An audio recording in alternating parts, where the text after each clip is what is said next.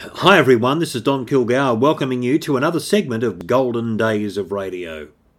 Today on episode 5, we look at another aspect of the wonderful world of wireless through the years. After the day's work was done, the kitchen tidied, the homework completed, it was time for the family to gather together to listen to their favourite radio programs. Usually in the winter, the log fire was roaring as the family relaxed together on the sofa and enjoyed a laugh through listening to the radio. Many of the family programs emanated from Sydney recording studios, such as our Transa Productions and the Macquarie Broadcasting Studios. Some of the top actors were assembled to record material written by wonderful writers who understood what the families of Australia wanted to listen to.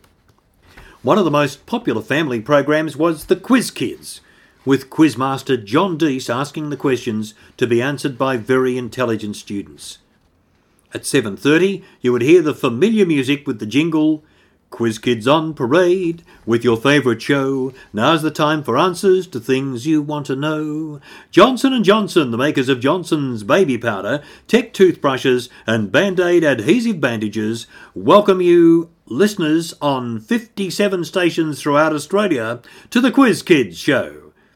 Yes, the families would see if they could beat the kids to the answers. It really was great family entertainment.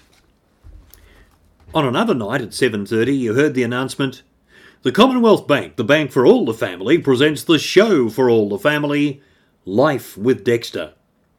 Life with Dexter Dutton. Yes, the situation comedy starring Willie Fennell as Dexter Dutton. He also wrote the script.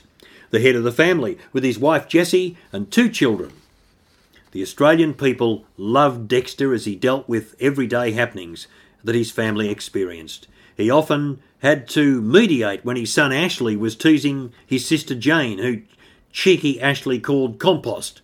Importantly, it resonated with the audiences, who also experienced similar situations to the Duttons.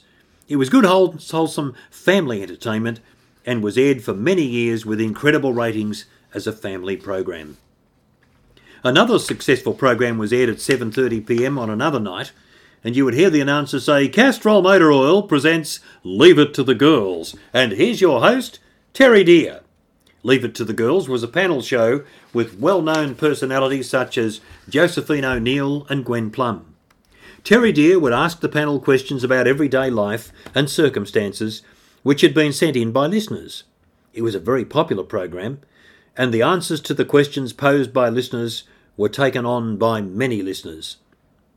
Terry Dear was also one of the compares of one of Australia listeners' favourite programs, the Australian Amateur Hour. At 8 o'clock, the announcement came. Lever Brothers, the makers of Rinso laundry powder and Lux toilet soap, present Australia's Amateur Hour. 60 minutes with the entertainers of Australia.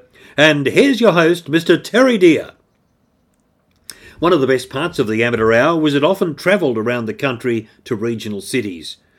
What a thrill it was for listeners to be able to hear the show, which was recorded locally in front of a live audience and played back right throughout the country.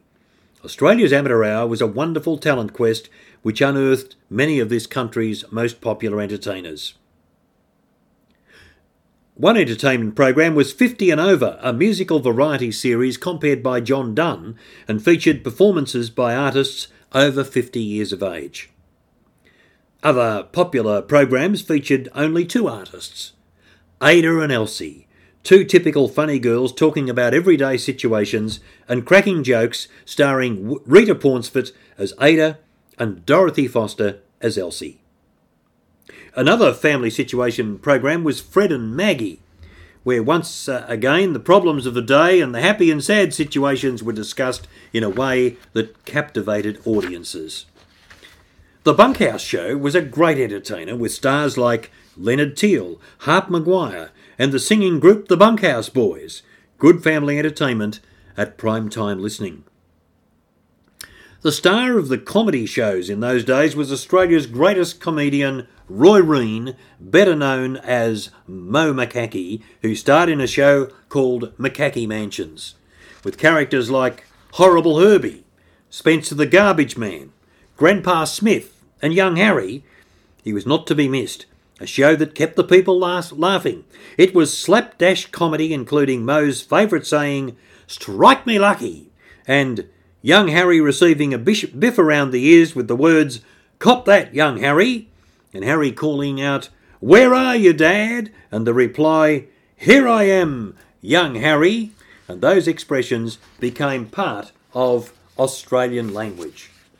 Another popular program was Hagen's Circus, with romance, excitement, and mystery set against the colourful background of the big top.